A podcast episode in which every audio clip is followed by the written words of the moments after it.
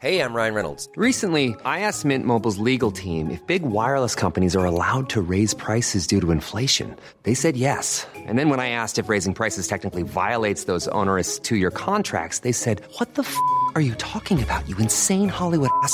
So to recap, we're cutting the price of Mint Unlimited from $30 a month to just $15 a month. Give it a try at mintmobile.com slash switch. $45 upfront for three months plus taxes and fees. Promo rate for new customers for limited time. Unlimited more than 40 gigabytes per month. Slows. Full terms at mintmobile.com.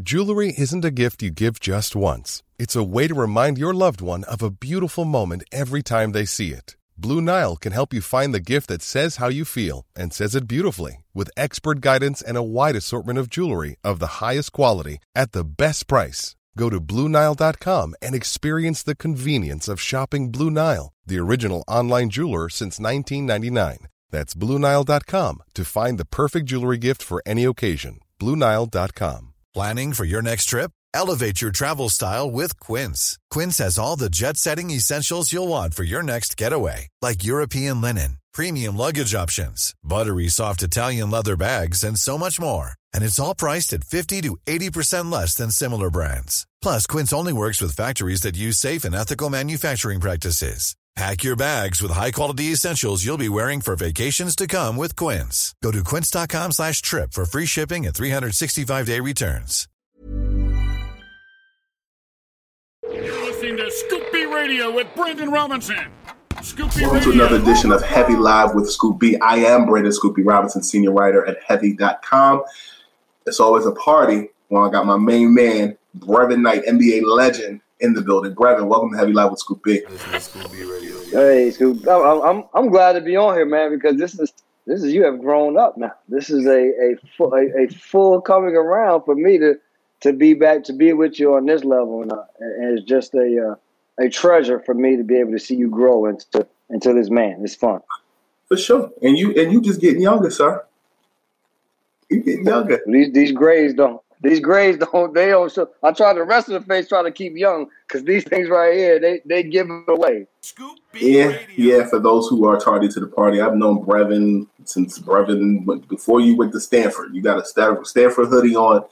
I remember you coached me at a basketball camp. There you go, Stanford. Um, you, you coached me at a basketball camp at Montclair State. And then when I started my career, when you were with the Cavs, man, I used to have my sneakers ready post game. This is when you were a rookie playing with Sean Kemp, Vitaly Potapenko, Derek Anderson, and Mike Fratello was the coach. You've been around a while. Um, defense has been your calling card. When you look back at the play of point guards during your era and the reign of point guards now, do you ever wish that you played in today's NBA era as opposed to the era in which you played in the 90s and the 2000s? It wouldn't be for the basketball that I would rather play now than in the 92 thousands. I can tell you that much. It don't got nothing to do with basketball. It has everything to do with the almighty dollar. There's a different dollar sign with basketball now as opposed to when I played. But but in terms of, of in terms of where guards are today, uh, I think for me it would be fun to pit what I do best against what today's scoring guards do best. Uh, and it was something that I always prided myself in trying to do. I would never try to outscore a score. I'm not going to try to outscore you. I just need to limit you to bring you down to my level or just make it harder on you to now make it harder on your team. And so I think I would enjoy and relish that challenge. Uh, but I also think that I, I may have had a different mindset at playing in this game. Maybe I would have been a little bit worked on my offense when I was younger uh, to be more offensive minded. But I was just I was brought up on the game in a different way. You know, point guards, you guys are you you yourself is secondary to the team. Uh, it is about making sure that your team runs well, and when they run well, and then you do well, then that's that's your yes your success off of that. So uh, it, it would be I think it would be fun to see how I could stand up to uh, today's scoring point guards. Who would you savor a one-on-one matchup with in today's NBA? Uh, I, all of these. So you know, we we uh, with, with our Grizzlies team with a, a Ja Morant, I would love to be able to get out on the floor and play against uh, uh, somebody with that talent and skill. Um, all everyone, I, I looked at this like this: every new hype name that comes into the game, I want him. That that's that was that's that's just the, that was my nature. Like he's supposed to be that. I want him. So uh, I, I say as to say, and not I say Ja just because he is the best of this young group that is coming up and up and that's up and coming. And so I say between he, De'Aaron Fox, I would love to play. But as a just as a just to have a throwback feeling, I would love to get back out there with Chris Paul again and just have the opportunity to now match wits, not just basketball skill, but you got to match wits when you're on the floor with him. Brevin, tell me something. Chris Paul uh, finds his way to the Phoenix Suns uh, after a year with the Oklahoma City Thunder. You cover the Memphis Grizzlies as a color commentator uh, with Fox Sports. when you look at the intricacies of what Chris Paul did this season um, and then what he could do in Phoenix, um, does it scare you? Was it a level up and does it scare you? Uh, it's a definite level up, and it scares me very much in that when you are a team like the Grizzlies, that is, you you hang around that kind of six through eight, six through ten. Your team is six through ten at this point, with, with continuing to grow. When the teams that are 9, 10, 11, 12 start to get better, then you start to have, then you start to worry. The one thing that I, I feel confident is that this Grizzlies team they were also were able to get better with the additions that they were that they had re-signed De'Anthony Melton, but then they have such a young nucleus that they are depending on. They'll be a year older, so it is the other teams got better, but this Grizzlies team got better. And the one thing that'll happen now is you just have full battles throughout the Western Conference as you go. There, the the stops of going somewhere and thinking like, okay, today you may have tonight you may have a chance if you don't step on the floor ready, that's what Chris Paul brings to the Phoenix Suns.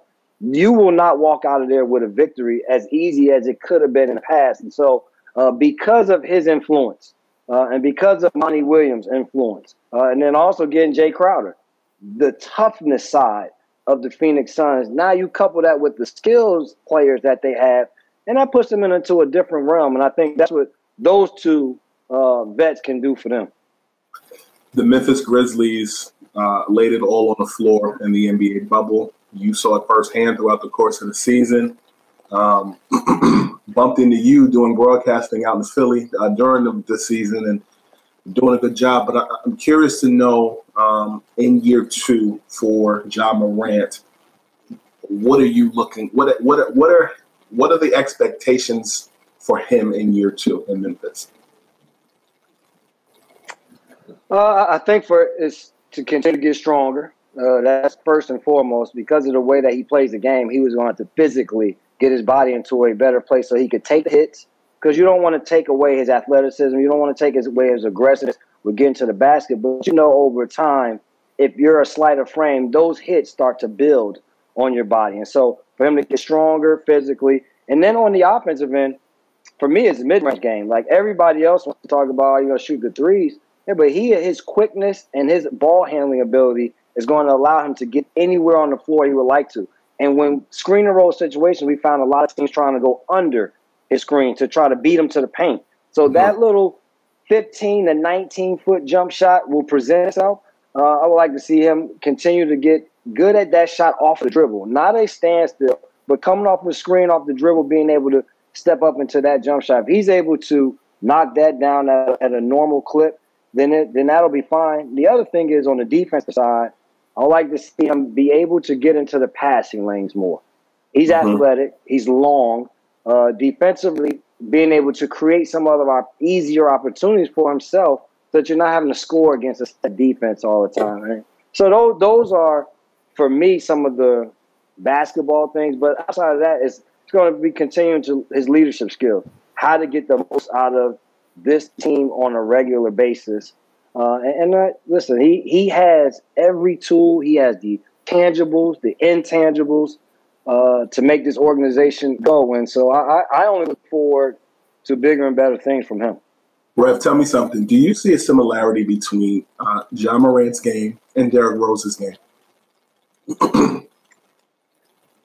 no, Uh, I know some people like to say the thing with Derrick Rose's game was so physical, um, and, and, that's not Ja Morant's game at all. His game is quick, fast, slithery, get by you, use that explosion, but not. It's not a physical game. Derrick Rose was a physical basketball player.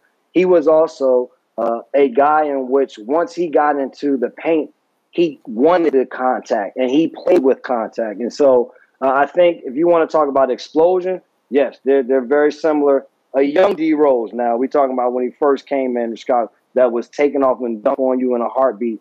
That is the similarity between the two. The other difference is Derrick Rose was a bas- he's a basketball player. I don't call Derrick Rose a point guard. He's not a two. He's a basketball player. You need him to run the team, he runs the team. You need mm-hmm. him to go down here and score, I'm gonna get down here and score because that's my mentality. Ja Moran is a pure point guard that can do all of the other things. So that that difference uh, keeps them uh, uh, keeps them in two different categories. But in terms of explosion, just as explosive as Derrick, as Derrick Rose. To make a Memphis Grizzlies to form a Memphis Grizzlies question while talking about the Lakers at the same time, I'm going to have at it. So look, when I was in college, uh, freshman year, 2004, Eastern University, you wearing your alumni. I'm see what happens. The reverse angle. So, so you got yours on. so I got my my sweatshirt from my, my university, Eastern University in Pennsylvania. So you're Stanford alum, but when I was in college, freshman year, I won a lot of money in the dorms because I would utilize an NBA Live 2004 um, your Grizzlies team. Um, I, anybody from Jason Williams to Earl Watson to you to Pau Gasol to Shane Battier. Um, we had the defense on lock. I don't care who we played. This was with the PlayStation 2 when you when you when you had the hub when you put the back of the game and yes, then sir. now the updates automatically happen through Wi-Fi. Oh, why? How have we have changed with technology? So here's my question: um, Pau Gasol was a teammate of yours in yes. Memphis. His brother Marc Gasol uh, is a Laker now, uh, signed with the Los Angeles Lakers. Uh, and um, if I'm not mistaken, you probably have run into Marc uh, because of Pau. And uh, what are your feelings on um, Pau Gasol as a player? What makes him special? And how do you think Marc Gasol helps the Lakers in Los Angeles this coming season? I'll start with uh, number one, of course, Pau. Once Pau came into the league and was drafted, we all went to Memphis together. So myself, Pau, Lorenzen Wright, all mm-hmm. went. Atlanta Hawks drafted Pau. The the trade though was we all went to Memphis from there. Uh, and the one thing that I say for Grizzly fans is they never appreciated Pau Gasol and his greatness because he was not what Memphis fans deemed basketball was. Lorenzen Wright was what Memphis fans thought basketball was dirty, down low, physical, yelling in your face. Whereas Pau was slithery. He was smooth as a big guy, shot the basketball. He wasn't going to overpower. He wasn't going to talk junk. He was going to help his opponent up. He just did not fit the Memphis mentality. But in terms of basketball, he changed basketball in Memphis because he enabled them to have a star player that was willing to take the take shots at crucial points and could win games for you. Mm-hmm. Uh, and, and, during that time, that's when I had a chance to meet Marc because Marc came over with his entire family came to Memphis, and so we got a chance to meet Marc, uh, a young Marc Gasol, not knowing at all that kid that we saw.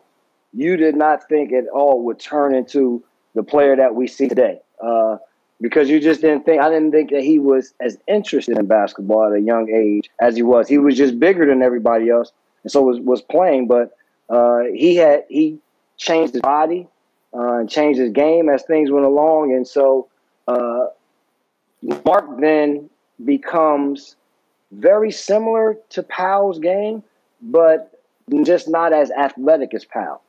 Mm-hmm. Same mindset in that you can play them with the ball out on the floor. They're going to be creators. They shoot the ball from the perimeter. They're, they're like most international basketball players that they play the game the right way. They stay and they do those good things. And so for Marc, he can now take that to the Lakers, and hopefully they're hoping that he can do somewhat of what Pau did when Pau was with the Lakers in terms of being a solidifying force down the middle of the floor. Again, he'll be a playmaker from the top of the key, and I think it'll allow LeBron James the opportunity to get back into the mid post again, as he just did last season when they had Rondo running the point. Rondo ran the point and allowed LeBron to run the floor. Now LeBron can throw the ball to Gasol at the top. He now can get involved in the play and not have to have his have his have himself with the basketball out at the top of the key. So uh, it gives him not only offensive end but defensively. What it gives it gives you a voice. Uh, and, and, the one thing that I give Marc credit for is is going to, be the most astute player on the floor at all times. He's going to know exactly what is going on with the opponent and be able to articulate it to his teammates from a back line position. And so if he can give them that, uh, then you mix. Yeah, you're not asking to be your go-to guy. You're not asking to play heavy minutes, but in the minutes that he will play, it will be a difference than what they saw with JaVale McGee and Dwight Howard with having Gasol. They're going to lose the athleticism, lose rim runs, rim runs. You'll lose the lob opportunities. You'll lose the block shots. But what you get is position defense. So what you're what you missing block shots, you'll get in charges. You get in guys having to make an extra pass because he's there. Um, and so I, I, think it'll be a positive for a veteran team. He's going to the right situation. Veteran guys that to play that will that will uh, appreciate what he does. Brev, you were listed as 5'10 uh, when you played in the NBA. Um, and when I look at some of the guys who are around your 5'10 stature, I mean that respectfully. Um, uh, I will say that I think of Roe Boykins. I think of um, Isaiah Thomas, uh, former Celtic, former Wizard, former Laker, former Cav.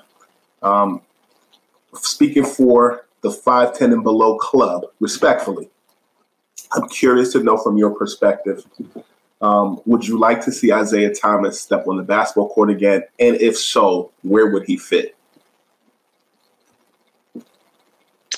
Uh, I, I, would love to see him get an opportunity, only because to me, the injuries derailed his career. And if he mm-hmm. is back to feeling 100%, then I would like to see him go out in that way. You don't want, yeah, I don't want to see him go out playing hurt, jumping around from team to team. Um, that's not that's not the player that he is. And, and I think for him, the fit for him is a team that needs a guy that can come off the bench that is not position specific. And what I mean by that is he doesn't have to. He's not coming in as your setup guy. He's not come. He's coming in just to be Isaiah Thomas, who is a from fantastic score and can create opportunities for others off of his own aggressiveness. So mm-hmm. if you are a if you are a mid a team that's kind of in the middle of where you are with your seed, your, your team that you could be teetering playoffs, just need something to get over the hump. I think those are those are good teams for him that he can get over the hump. You go into other situations where it's already an established situation, then I feel like he is trying to fit into a mold of that team, something that will restrict kind of who he is. But if he can be if he can go somewhere and, and be like a Jamal Crawford was when mm-hmm. Jamal Crawford was six man a year. I think he can be that type of player that comes off the bench uh, and can just give you an injection of life just from his energy. What did you enjoy watching him? Um, Heavy Live with Scoop B here with Brevin Knight. We are broadcasting on uh, Heavy like Facebook, or rather, the NBA team Facebook pages, the Chicago Bulls, heavy on Bulls, heavy on Lakers, heavy on Celtics, as well as Heavy's YouTube channel and my Periscope via at Scoop B on Twitter. Um, when you watched um, Isaiah Thomas, and we're talking about young Isaiah Thomas, not the OG Isaiah Thomas, when you watched young Isaiah Thomas play for the Celtics, what stood out to you? How cool was it to watch him play? Uh, what stood out to me was just the, the ease at which he could score. See, the, the thing for smaller guys, I always say for smaller guys like myself, is we've been small all our life. Mm-hmm. So it, it, doesn't change once you go from high school to college, and if we're good enough to make it to the pros, because those guys were always bigger than us. We always mm-hmm. had to figure out how to score or play around taller people, and right. he was just able to do it at such a level that he could still influence games, still be the best player on the floor at his right. size because he's been doing it forever. The other thing I think that gives him advantage is he's left-handed. It is, mm. it is very hard for for people that are right-handed when you play against a lefty to translate the things that you do as a righty that they do as a lefty. Mm-hmm. It is just it's just a different rhythm. It's a different beat at which they play the game. Uh, and so I, I I marveled at the fact that someone of his someone of his size uh, could get whatever shot. That's the thing. He wasn't just a stand out here. I'm gonna shoot jump shots. No, no. He was getting to the basket, floaters, finish, using the rim to finish on on either side. So I say that to say that started to be sort of a little bit of the progression of smaller guards, not just being guys that set up, make things, and then make a shot. This just became smaller guards. No, we take over games, and that, it was so it was fun to watch him take over a game despite the size. Last question about IT. So uh, you talk to players like 2017, 2018, and a little bit below that. You said 2016, 2015. One of the things that I would gather from just my investigative work is people say that the only thing that they can compare him to on the court just by watching him, just the blur that he is, um, is they compared that quickness to Allen Iverson. Do you see it? Uh, again, it's a different type quickness, man. See, I, I had to play Allen Iverson, and Isaiah Thomas to me is is very quick with choppy sets. Like I'm, this is how he beat you. Right. AI didn't play like that. AI played like I'm here, I'm here. So he was more of a glide with how he played the game. Mm-hmm. I, I, my crossover, the crossover though, he can get from A, forget A to B, it was A to C on his mm. crossover because it was so long and he can get from point to point. So the difference between those two is speed, yes, but speed in a different way. Speed with choppy steps, and I'm ah, I'm coming at you, and speed with I'm just gliding by you. I'm gliding by, you. and now you are the hip, and AI is going to finish with with with IT. It is still boom, boom, boom, boom, boom. Like you, you can see that that's how the ball is going to bounce. Boom, boom, boom, boom, boom. Mm-hmm. Make moves like that. With mm-hmm. AI is boom, boom, boom. So that the the rhythm and cadence of the two makes them different but it, they still they still get where they're going faster than anybody else with how they play. So more moves for IT with all of that. With AI, it is just I'm I got you. You play for the Clippers. Um, Ty Lue uh, is now the head coach of the Clippers. Um, y'all both were like pesky defenders in your in, during your career. Um, do you like the move? I like the move for the consistency. Um, I like the move because the, they heard his voice for an entire season. Mm-hmm. Uh, and if you want to have some type of realistic chance, then it was it's nice to, to have somebody that was a voice already there. So I, I think that it'll be a, a good choice in that way. Um, the biggest thing I think that Ty Lue will have to get there with the Clippers is – they have to number one figure out who they are as a team, um, who they are as an organization, um, and then from there they have to start to build some type of uh, expectations. And I'm not talking about the expectation of winning a championship. The expectation that we're gonna come in the gym every day and we're gonna get better as a unit. Not right. get better as you got better, he got better, but they had to get better as an entire unit. The the biggest issue I think the Clippers, and it's been this way for years, is that when you get into crunch time, the belief in one another hasn't been there enough to get them over the hump. And, and so, who's going to be that leader? I, I think they've also been void of basketball leaders. I think they got some good leaders that sit on the bench that call the plays and they're coaches, but the guys that are on the floor playing, I don't know who that guy is. Like if you looked at through Clippers teams down, I, I don't know who's the guy that gets everybody together that says, "Come on, we go, we let's do this. We about to." I, right. Uh, and so if he can if he can figure that out, uh, I think that's what will get them through the tough times. Because right now, it's just the tough times that they can't get through. When everything is rosy, they're good. But when it gets a little iffy, that's when you need you need guys to stick together and be tougher. So hopefully, uh, can bring that uh, in, in his first season, and, and then that team you can never doubt the skill that they have.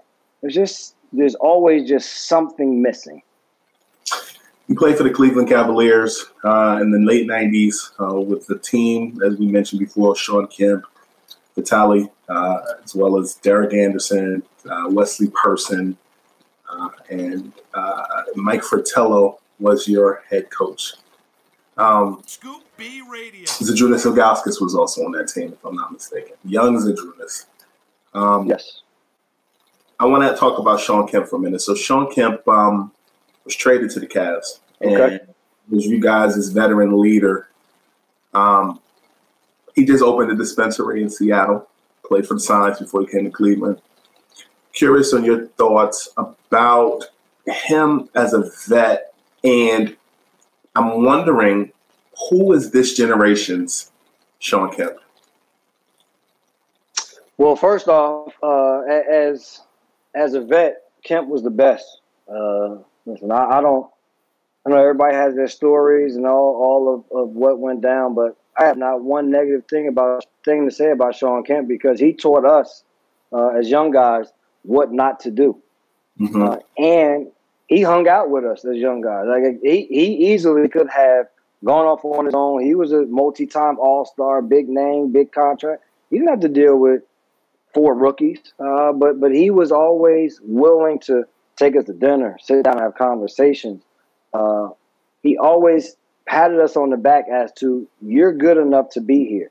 We're so we're a good enough team to be where we are, and so uh, I, I credit him with um, kind of getting us on the right path of you can go this way and do these wrong things. These may seem fun, but it's going to get you in the wrong place. Or you can kind of go down this road. It's that fun. It might not be the same fun, but it will be long lasting fun.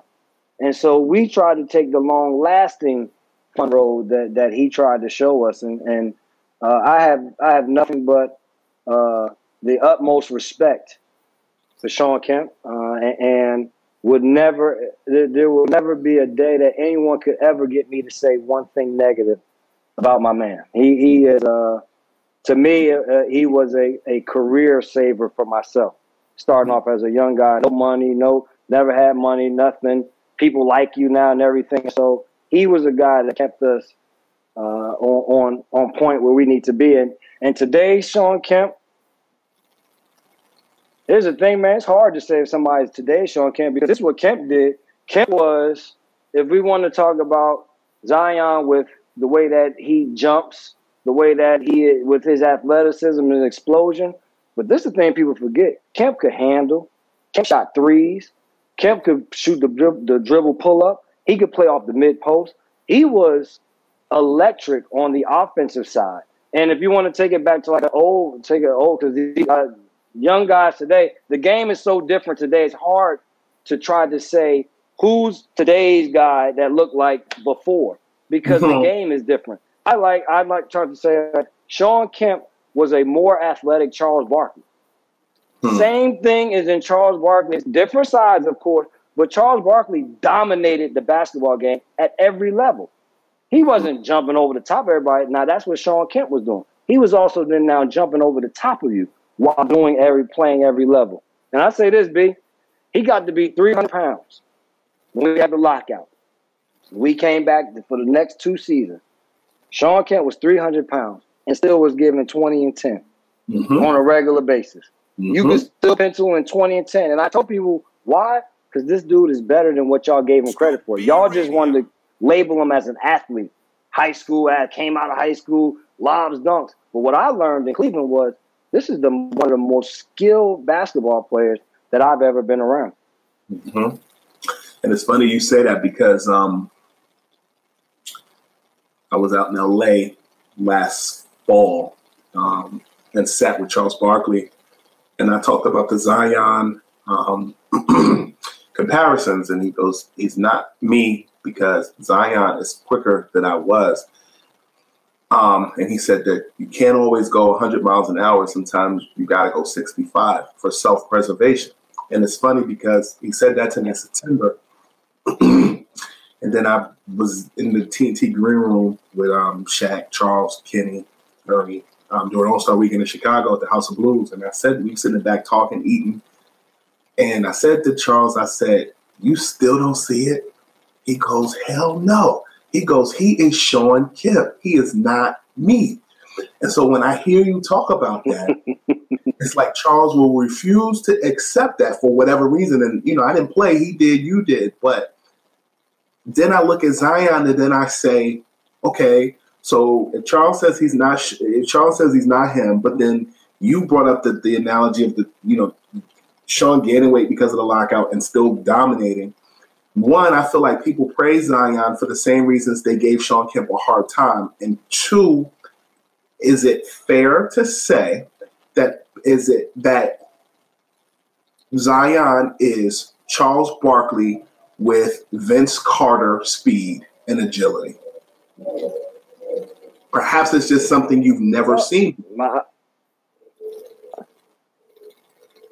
Well, he is definitely something that we have never seen, and, and I, I, we haven't seen with this height because there was a guy that played almost similar to him, lefty named Rodney Rogers, who mm-hmm. was who was very similar to what Zion can do in terms of having a physical body, but it's still one of them. It's still the most athletic person on the court because Rodney Rogers would take a rebound, dribble the floor, punch it on you, or he would pull up and shoot it. So it, we we have seen somebody that looks similar. We haven't seen somebody that has now the athleticism to be able to be off the charts the same way. So I I, I agree with Charles that he's not Charles Barkley, and people are going to say Charles Barkley just because his body and and, and, and that way, and that's why you, you could say that, and I understand why Charles doesn't say it because of the athletic the, the athleticism, but uh, I see him more so being like a amped up Rodney Rogers uh, in terms of who he who he is. Sean Kemp in terms of explosion, similar to Sean Kemp, but I, he, he doesn't have the total game as a Sean Kemp. He doesn't have the total game as a Charles Barkley. Like I, people just don't. Re- people don't. I don't know if people don't know or don't want to remember. Charles Barkley was a beast when he was playing. And he was a beast from Philly days to the Phoenix days. like, so the days of Phoenix when people thought he was done, he was a beast. And what was he doing? He was shooting jump shots. And we made this all of a sudden a big shoot jump shots as it's some new phenomenon. Mm-hmm. Bigs have been shooting jump shots for a long time. Know what the difference is? They also could play in the post. The difference yes. is bigs today, they can't play in the post and shoot jump shots. Mm-hmm. So now we are here looking for guys that can do either or. Whereas you took at those guys, they were doing both. I can shoot the jump shot, but if you want to get if you want to get weak, I can take you down this post and punish you also. Brevin, I was watching The Last Dance back in the spring, and you made a quick five second cameo uh, in the in the in yeah the, yeah I was on there. that was your rookie year. You, your Cavs um, were something special. If I'm not mistaken, you were an eighth seed or a seventh seed that year. We were oh. we were a uh, we were a seven a six seed six seed oh. playing Indiana. Okay. What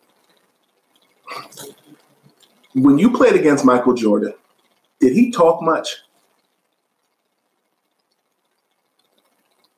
My, let me tell you this. So then, and, and for that for that uh, documentary, during for that season, we're the only team to beat them multiple times in that season, uh, because they they I don't think they took us serious. A bunch of young guys running around. 1st mm-hmm. game we played them, we are it's in Cleveland. They showed it on the thing. When they can run out of the same way they showed them run out of the tunnel with that slow motion. You know how the bull they had the baggy, the low, the snap at the bottom. Nobody snapped them, so that's all just flowing. We were in layup lines the first time we played them. We're in the layup lines, and me, Cedric Henderson, still my boy today. He's a rookie with me, and he's from Memphis. We are in the layup line, and as we're we out first layups, they start to run onto the floor. We stop in the layup line and just watch as they run onto the floor. I mean, you, for us, this is like God seeing Michael Jordan run on the floor, and now I'm about to play against him. And, and so Sean Kemp ran by, slapped us both in the back of the head, like, let's go. We got to play the game. Go on the floor, and we play a heck of a game. Only time I never heard Michael Jordan say one thing other than this. Bob Sura, love him to death. My dude. Talked, he guards Mike in the first quarter and does well. Comes out to start the second quarter, talk a little bit. Bob's like, oh, I got him. We good. I got him. Mike hit us for about 24 22 in that second quarter and told him, don't you ever talk to a legend like that. Was at, at, that point, it was like, uh, it was literally like, like we, I mean, we ended up winning the game, but that, that was the one moment where I was like, dang. and then we, we, we had, we had to finish off the game, but wasn't a big talker, man. He just was, it was just, he was just, he was just phenomenal, man. He, it was, it, I'm glad that I got. Was, I was glad, but not glad. But I was glad that I got to see his greatness in a quarter. I got to see every move that you thought about that Michael Jordan did. I saw it in a quarter, and so uh, that that to me is fun. But I still am able to say that we were the only team to play them 500 and, and get multiple wins during that season. Yeah, and I remember that season you guys played against them. That was the last dance year. There was no Scottie early on. Yes. Yeah. How do you how do you adjust to a team with do you fear a team without Scottie more than you do with Scottie? Like how did you deal with them that year? Because you played against them, I think, when he missed those games, and then you played against them in the playoffs where he played. How do you adjust without Scottie? Well, well, I, I think there is the adjustment more would be if you adjust with there's no Jordan. Okay. If there, with there being no Scottie Pippen, you understand and you feel that he's not out there. It, that means that you have a, a chance to win. Uh, but there's still that the mad the, the man is still out there. So you still are more you're still more uh, worried about what he's doing. He still can win a game by himself, and uh, I, I, just think the Scottie Pippen thing was this was a perfect compliment to Michael Jordan did. He was he was a perfect compliment. He he was a all around basketball could do it all, but he still needed Michael Jordan to win. But I'm gonna say this: Michael Jordan needed Scottie Pippen to win. Mm-hmm. It, it, went both ways. It was a it was a terrific marriage. It was one in which yielded the championships for them. Uh, but he it was. Would you be worried that Scottie was playing, if yes, if he wasn't playing and Mike was playing, you would still be just as worried because Mike was playing. What I find interesting about your background specifically, um, your father, um, Melvin, correct? That was his name, Melvin, or Melvin, yes. Melvin Knight, yeah, coach at Seton Hall uh, under um, uh, PJ Carlesimo. Um, I feel like well, Bill Raftery. Okay, he, he was so he was under Raftery, not Carlesimo. Not Carlesimo. Okay, so the fact that your dad was an assistant coach for a college basketball team, and then you were kind of well, you were around basketball. That was you were around a lot of basketball minds. I feel like that's representative of today's NBA, where I consider you second generation, even though you didn't, your dad didn't play in the league, but at the same time, look at Kyrie Irving in that same vein. His dad didn't play, but his dad, you know, played in the yeah. city and around a lot of OGs. Rod Strickland being his godfather. When you look at today's NBA, I feel like it's today's golf in the sense of it's it's it's a country club. It's not just about guys from cities trying to make it out. It's actually second generation, maybe even third generation guys that play in the league. How much of an advantage did you have um, with your dad being an assistant coach in the Division One program that allowed you to, to excel uh, in the NBA during and even after?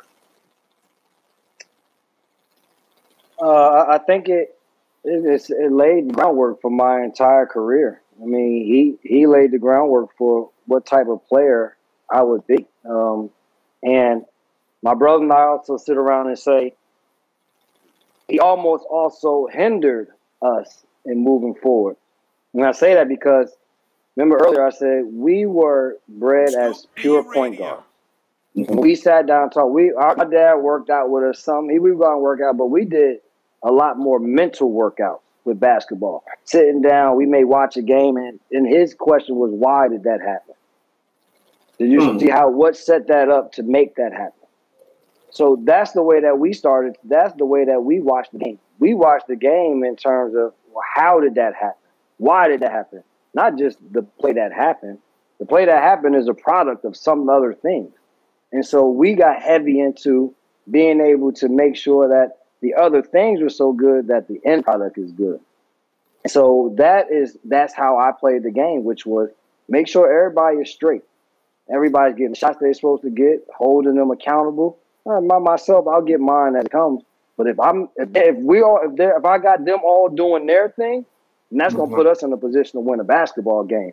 And so I, I credit him with being able to teach me the game of basketball, understand the game of basketball, but also be able to understand how to maneuver. He knew that we weren't going to be big. How do we play in this game? And so I think the psyche of basketball is what uh, he taught me. But the other thing is why so many second, third generation is because you're in the gym all the time. Mm-hmm. So the other thing is, I, you know, I always tell the story stories. My first year going to Cleveland, I played with a guy named Mark Bryant, who graduated from Seton Hall. I was his ball boy when he was playing at Seton Hall. I was the dude running around getting on his nerves while he was there playing. And then I get to the league, and he's my teammate in the league. And so uh, it, it was it was nice to have to be around a gym every day shooting the ball. And so my dad also was very big on learning the right way. So there was no going out and doing the fancy moves. I would be in the gym mad because I would be going left, right, left hand layup, going the other side, right, left, right hand layup, use the rim layups, floaters, like all of these but fundamentals of basketball. But I want to do some fun things. But looking back, I realized why we did it. Um, it was never to be a pro. That was always a good thing with my dad. It, it, the one thing that he expected, we were going to be great students. And then after that, we're going to be good individuals, good basketball players. And so uh, it, it, he just always, the plan was just, if you can just keep progressing, things good will happen to you. And just happen to be in the right places at the right time. Couple more questions. Brevin, tell me a funny Mike Fratello story. so we got to tell a good. We got to tell one that we can tell. We, we, we got some. We got some Fratello stories. We got some Fratello stories that that that stay there. But I, this the biggest thing I say for Mike is Mike is the biggest. Mike is has a short people's complex. We all have. Right. That we feel like we gotta we gotta uh, I gotta be I gotta be over the top. I gotta be ready and aggressive at all times because you looking at my physical stature, like if I'm not on guard, you feel like you can take advantage of me. Mm-hmm. And so the thing with Mike was we had I had never seen as many confrontations and practices around games, locker room that you saw with Fratello. I mean, we would get into straight cursing matches. F you, this, that, that. But this is what I love about Mike. We would leave the day. He was like, Brevin, come here. He would give me a hug and give me a kiss, kiss on both cheeks. That's the that's how Italians show their that's how they show their love and appreciation for the next person. And so Fratello would be curse each other out in practice. I'm talking about F U F U. Uh, I'm the whole thing. To leave the gym, kiss on the cheek. I'll see you tomorrow. And, and so it's the the funny stories Fratello are stories you don't tell. Okay. So the thing that I like for the thing that I, I, I, the thing that you say for, for him is that what he allowed he allowed you to be you. Be you. We're gonna play this game. We, we gotta play the right way, but be you. You get upset, get upset. I'm gonna get upset. That's fine. We'll have this, but at the end of the day, understand that I love you. Understand that I want the best for you and this team, and then we can go from there. So uh, from him, the third I say Fratello, Bernie Bickerstaff, um, in terms of my NBA coaches. Those those are the two people that had the, the most influence on me as basketball players, but also as a human being. Uh, those two guys helped me. The attitude side Fratello, loved it. Let me be who I am. We both Jersey guys. That's what we do. When I got to Bernie, it was like, now who you are now in the, second part of your life. There's another way for you to act. There's another way for you to be able to now lead a basketball. He gave me opportunity to lead a basketball team in the seventh year of my career where people said I was done playing. They mm-hmm. said I was done. Shouldn't be on the team. Bernie said, I'm going to give you a chance. You're the third point guard in camp. You come to training camp, you're the third point guard. I said, listen, just give me a chance because whoever you think is in front of me, they not better than me. I've had to live this life for my entire life. So I went in there and was able to become now the starting point guard. And so it, those those two guys, Fratello was phenomenal. Bernie, you got more, a lot more funny stories with Bernie because he is just. Bernie called me El Diablo. That was my name, which which in Spanish means the devil, because he felt like I was just evil, and I was evil because I was out the league. Yes, I was evil because I was out the league, mm-hmm. and I wasn't going to be out the league. And so it, it took me back to my jersey, grimy. Got to do what you got to do, and, and so that that enabled me to to prolong it. But uh, those those two guys were great. Of course, with Bob Farrell, my high school coach, he was he was phenomenal. to get me where where I could. And then Mike Montgomery taught me how to be a more X and O's player, not mm-hmm. rely on your coach to have to be the person that gets the most out of you. Hmm. Um, uh, and, and, so that that that was a, a growth and learning experience for me being there also. Utah Jazz. Um, you were there playing under Jerry Sloan, um, the late Jerry Sloan, um, at a point where it was post Malone, post Stockton, and you look at the Jazz now, and it's like cool to play for Utah because you got Donovan Mitchell who just got the bag. When you look at the Jazz, See, that's what I'm trying to tell you. Different league now. Different league. what about Utah? From you, I've never been to Utah in my life. What about Utah has changed from when you were there to what it is now? Uh, well, well, I, I think they have a, a, the vision is different now. See, I, I hated that I came in on the heels of Jerry Sloan. I came the, the one year and my last year in the league, uh, I think was his last year also, he was done.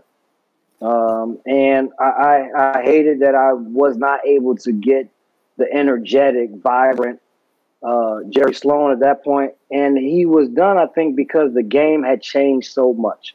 And it changed to become so much of a player's league. And the run-ins that he would have with Deron Williams, just in terms of the the way that they saw basketball. You know, Jerry was, we're gonna come down, run this one four high, we're gonna run these plays, you'll get what you get off of running this motion. Like everybody gonna eat off of this motion. Well, Deron Williams wanted to prove that he was better than Chris Paul. So you got me out here uh-huh. playing this team basketball. I need to be out here showing what I can do. And so I think the dynamic of that, because that team that we had is is arguably the best talent team that I, I was on my entire career. And I was happy to just sit back and I was like, maybe I get a chance, to, like some of these other vets, ride the coattails of some other team and just be able to see really good basketball and see how far it can take us. Um, because you say we had Deron Williams, Kirilenko, Boozer, Mehmet Okur. Now, let me tell you the young guys we had. Paul Millsap, Ronnie Brewer. We had uh, C.J. Miles, Kosta Koufos, um, myself. Um, so we uh, we do you the the team was built to win. Like it was built to win. And every day I would go in and just tell guys like, y'all, y'all are you guys are throwing away a season. And I'm telling y'all, it's my 12th year. This thing goes quick. And if you throw away seasons, it comes back to bite you. And from that point on, they were never able to really see success until now this new regime has come around and we see Utah basketball. I think because what what is special about Utah is their fans are great. Mm-hmm. The organization, phenomenal. They do a great job because they understand they understand there's a human side to this game also. There's a business to this is the business of basketball, but there's still a human side. And I thought that their organization did a great job of yes, we have the business, but they had the people in place to really take care of the families, to take care of the players. To this day, I still get uh, mail around my birthday, holiday cards that say from them to me. And I, I played there one year, averaged two points. I, I did nothing for them. I, more people in Utah know me from Stanford than they know me from playing for the Jazz because I played with Rich Jackson, who was from Provo, who was a son of Utah when he was coming out of high school. And so that's why people in Utah love me because of that. I got more take this more little white kids running around with the name Brevin in Utah than than anywhere else. I met three Brevins. I met three Brevins when I was playing there, and but that and it was not because of what I was doing with the Jazz. It was what I did with Stanford, and so the fans there they they love their players. They love the people that play for them, and if you say something good about Utah, if you are as proud of them as they are of you, it goes a long way. I still go to Utah today, and every one of the people, the us, the people that work there, still come up and give me a hug, say how much it's good to see you again. Oh, and that's that is from one season of averaging two points.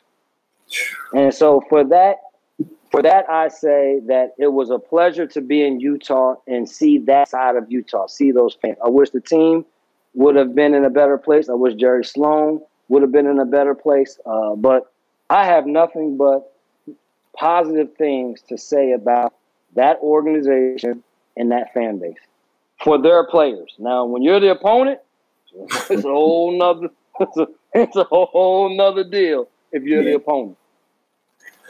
Brevin Knight, the politician, Brevin Knight, the retired player, Brevin Knight, the broadcaster, the fighter in practice. I have seen uh, many different realms of you in this interview. It's always a pleasure um, to talk to you because I remember when they when when when they weren't trying to give you a scholarship, and then Stanford came calling, and then you become classmates with Tiger Woods and Chelsea Clinton in Stanford. hey, look at this. Yeah, Tiger. Tiger still ain't giving me no lessons. My golf game still struggling. That's real, brother. Here's the good news: you are off the hot seat. Man, I, listen, you can put me on the hot seat anytime. That was that fun. I like being on the hot seat. I like answering questions. Know what I don't like doing? I do what? not ask questions. There's a gift. There's a gift that y'all have at being able to ask questions. I tell people all the time, I'll do an interview. I am not an interviewer. If you had the opportunity to have an expert skill set, like I have my my my my my maybe my fave five like of, of interviewers. So like Ed Bradley for me, Barbara Walters, Angie Martinez, yeah, um, and probably I can't think of any two right now, but those are the three I mentioned when I'm being interviewed. If you had the skill set of, if you had to add something to your repertoire now as a, as a color commentator who does some post game interviews, who do you like? Um, and, and, and whose whose whose skill set would you like to add to your repertoire? Uh, I, I see. I'm a I'm a Hubie Brown fan. You know, I had Hubie as a coach in Memphis, and, and um, what I like about Hubie is Hubie talks basketball. Mm-hmm. And he slides a stat in there every now and then, hits you a number, but he talks basketball. And so whenever I whenever I'm sitting back and I'm I'm listening to something they do, I've learned something. Uh, and, and so that is to me, he's the guy that I try to uh, I try to live up to his standard of what it is to be an analyst. Um, I can tell you that a, a guy that I really enjoyed listening to uh, this during the bubble was Stan Van Gundy. Like I, I it was uh, it was refreshing to just hear basketball. You know, Stan was trying to make you laugh. He was he Stan was just straight talking basketball, and so I like to watch and listen Radio. to all to, to everybody that you talk the game. Like that's that's like we I see this job as being one, and I get an opportunity to teach somebody something, and I want to make that. I I, I don't want to miss out of it. I like that. We still have fun on all of our shows, but once that game gets going, have some fun. But I want you to teach me something, uh, and, and I don't need a story. I don't need you to hit me with a hundred stats. Don't tell me a per forty eight. No, I want to know why this is happening for this team. How is it happening for this team? And so uh, those people that I mentioned, those, those, those, they, they have, they have done, they have done that. You heard it first, brother. Thank you. man, I appreciate it, man. I, I, I uh, listen, you know me. I, I you, you and I, we can we can talk and do this. Uh, I can do this any day of the week with you. There's certain, people that I can get on here and and it doesn't it doesn't doesn't turn out well. But but with, with you, I, I can even give you a full a full hours talking time. Some people I get on here and I'm like, hey, listen, I got I can give y'all about 20 minutes, 30 minutes, man, then I'm ready to go. Because eventually you're gonna start talking about stuff that has nothing to do with not, nothing really nothing to do with with like sensible things. Like I, I can't just I can't just get on and talk about just anything. And so I'm glad you asked me about the announcer because I'm gonna tell you one other one who is a, who who I love to talk to, who I did not grow up on at all. It's Greg Kelser, who hmm. does the play who does the analyst work for the Detroit Pistons. I would be remiss if I did not bring him up because after getting into this and then watching and seeing other people and then sitting watching games, I realized and then talking with Greg before games, I realized that if I was going to be in it for a long time, I better start to be like him. If I'm going to do this there for a long time, see how he, you guys try to move how he moves, um, and while still being Brevin Knight. And so uh, this, I, I, didn't want, I, I, couldn't leave Greg out in, in, in, that in that sense. Brev, I got to ask you this. Since you said I, you don't mind doing a full hour, we're at 54 and almost 50 seconds. Let me ask you a question. So you look at, you look at Tyler Herro on the Heat, and to yep. me, and I put this on Twitter, and we talked about it on Twitter. I said he reminds me of a cross between your former Cavs teammate Bob Sura as well as Klay Thompson. Do you see it? Mm-hmm.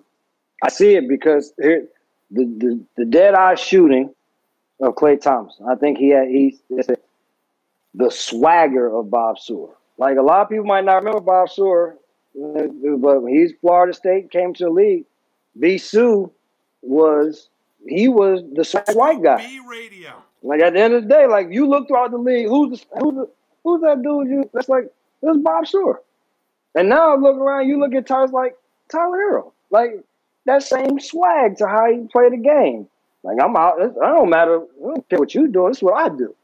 And, and so uh, it was. It's it's fun to watch him play. Like I even went back and watched some of his high school games where people used to go at him, and the way the crowd. And he used to just the way he shake it off. And he just go out there and just cook people. And so mm-hmm. uh, it, it, was it was it was fun to watch a young fella get out there and, and play with a little bit of an edge. He he almost reminded me a little bit of a young Devin Booker.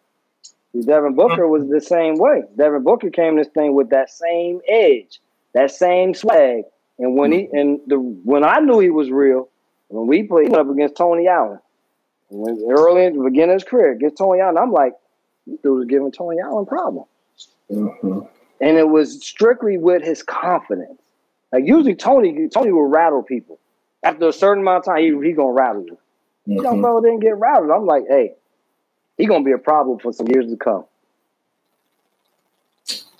I like it. I see a podcast or, or, or some type of uh, branded content in your future because you have a, a, lot to offer. Like like the Brevin Knight and Sherman Douglas show. Like like like like y'all are like basketball brainiacs. Sherman, that's my that's my dude there, man. Listen, Sherman was see, I'm, i grew up Big East. You know, we back being back back east and, and being able to watch watch him throw lobs, watch him the way that he he he was again those that point guard that controlled the game. If you needed something big, he made it happen. I, I was a I was a huge Sherman Douglas fan. Let's turn that CBS on. They, they Syracuse is on. Put them on. That's my guy there. Yes, sir. Yes, sir. And man, Rod Strickland. You know, you talk a lot about Tricky Strick. That those, those uh, my first time being able to play against Tricky Strick, I was scared as heck. I ain't gonna lie, I was nervous as heck.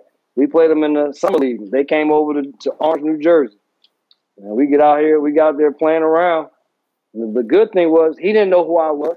He didn't know I was the, the defensive guy from this area. That's all I did. Mm-hmm. Man, it was, and I think I was so scared. It was the best defense I played in a long time. So when the game was over, he was like, man, who the hell is that little black dude kept putting his hands on my ball? Like it wasn't that I was stealing it every time. He like he just keep touching it though. I'm yeah. good. He he just keep touching the ball. And, and so, you know how it is, school. We all got to make our name somehow, some way. You know what I'm saying? My name was going to be, I wasn't going to jump over the top, wasn't going to outscore, but I'm to steal this basketball. I'm, I'm to steal this basketball. You better be ready for that. Mm-hmm. I still do it today with these young kids. I get in the gym, we get working out. My son and his teammates, they all in all in high school, so we work out in the mornings. And they want, they think they got one on one chance. I said, y'all don't got a chance. Y'all all dribble the same way, so Yeah. all y'all make the same move. Soon as you, I'm just waiting on it. Like, how, you know, this this the excuse. We're not gonna play people like you in high school though. I'm like, yeah, but this will make you just so just get better. But you better change that move. I'm gonna keep taking it. They think a lot of these young kids think that because and I mean this respectfully, because you're not a LeBron or because you're not Mhm. you're not so and so that they could beat you. And I remember seeing this on Instagram. Danny Green was like, "Yo, I'm sick of y'all telling me that y'all think y'all can beat me. You can't beat some NBA player. I don't care if they're the 12 man, 15 man on the bench. I will bust your Yes. head." Yo, you said it right. I tell you go watch any of these dudes play in the summertime. Oh, you you'll get an entirely different picture of who they are. What they Mhm. do is when you get to the NBA, you understand that we're all good. Mhm. know what happens is, how do I have a 10 plus year career? That's what Right. I look around and say. Because know what? I don't give a damn what you at home say anymore. See, that only mattered to get me here.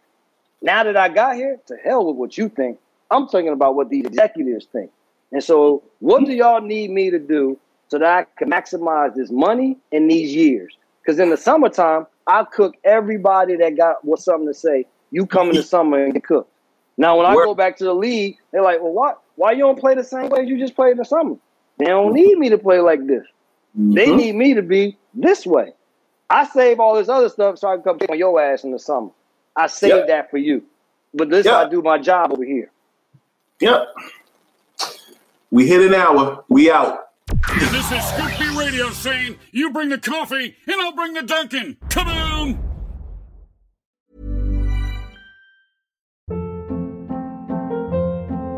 Hold up. What was that? Boring. No flavor. That was as bad as those leftovers you ate all week. Keke Palmer here, and it's time to say hello to something fresh and guilt-free. Hello Fresh. Jazz up dinner with pecan-crusted chicken or garlic butter shrimp scampi. Now that's music to my mouth. Hello Fresh. Let's get this dinner party started. Discover all the delicious possibilities at hellofresh.com. My business used to be weighed down by the complexities of in person payments. Then, Tap to Pay on iPhone and Stripe came along and changed everything. With Tap to Pay on iPhone and Stripe, I streamlined my payment process effortlessly. Now I can accept in person, contactless payments right from my iPhone. No extra hardware required. What's truly remarkable is how I can cater to all of my customers' payment preferences. Whether they're using cards, Apple Pay, or other digital wallets, Tap to Pay on iPhone and Stripe ensure a smooth checkout experience every time.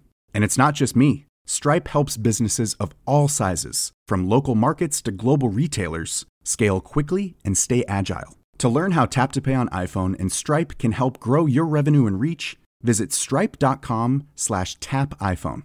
Hi, I'm Daniel, founder of Pretty Litter. Did you know cats tend to hide symptoms of sickness and pain? I learned this the hard way after losing my cat, Gingy. So I created Pretty Litter, a health monitoring litter that helps detect early signs of illness by changing colors, saving you money and potentially your cat's life. Pretty Litter is veterinarian developed, and it's the easiest way to keep tabs on your fur baby's health right at home. Go to prettylitter.com and use code ACAST for 20% off your first order and a free cat toy. Terms and conditions apply. See site for details.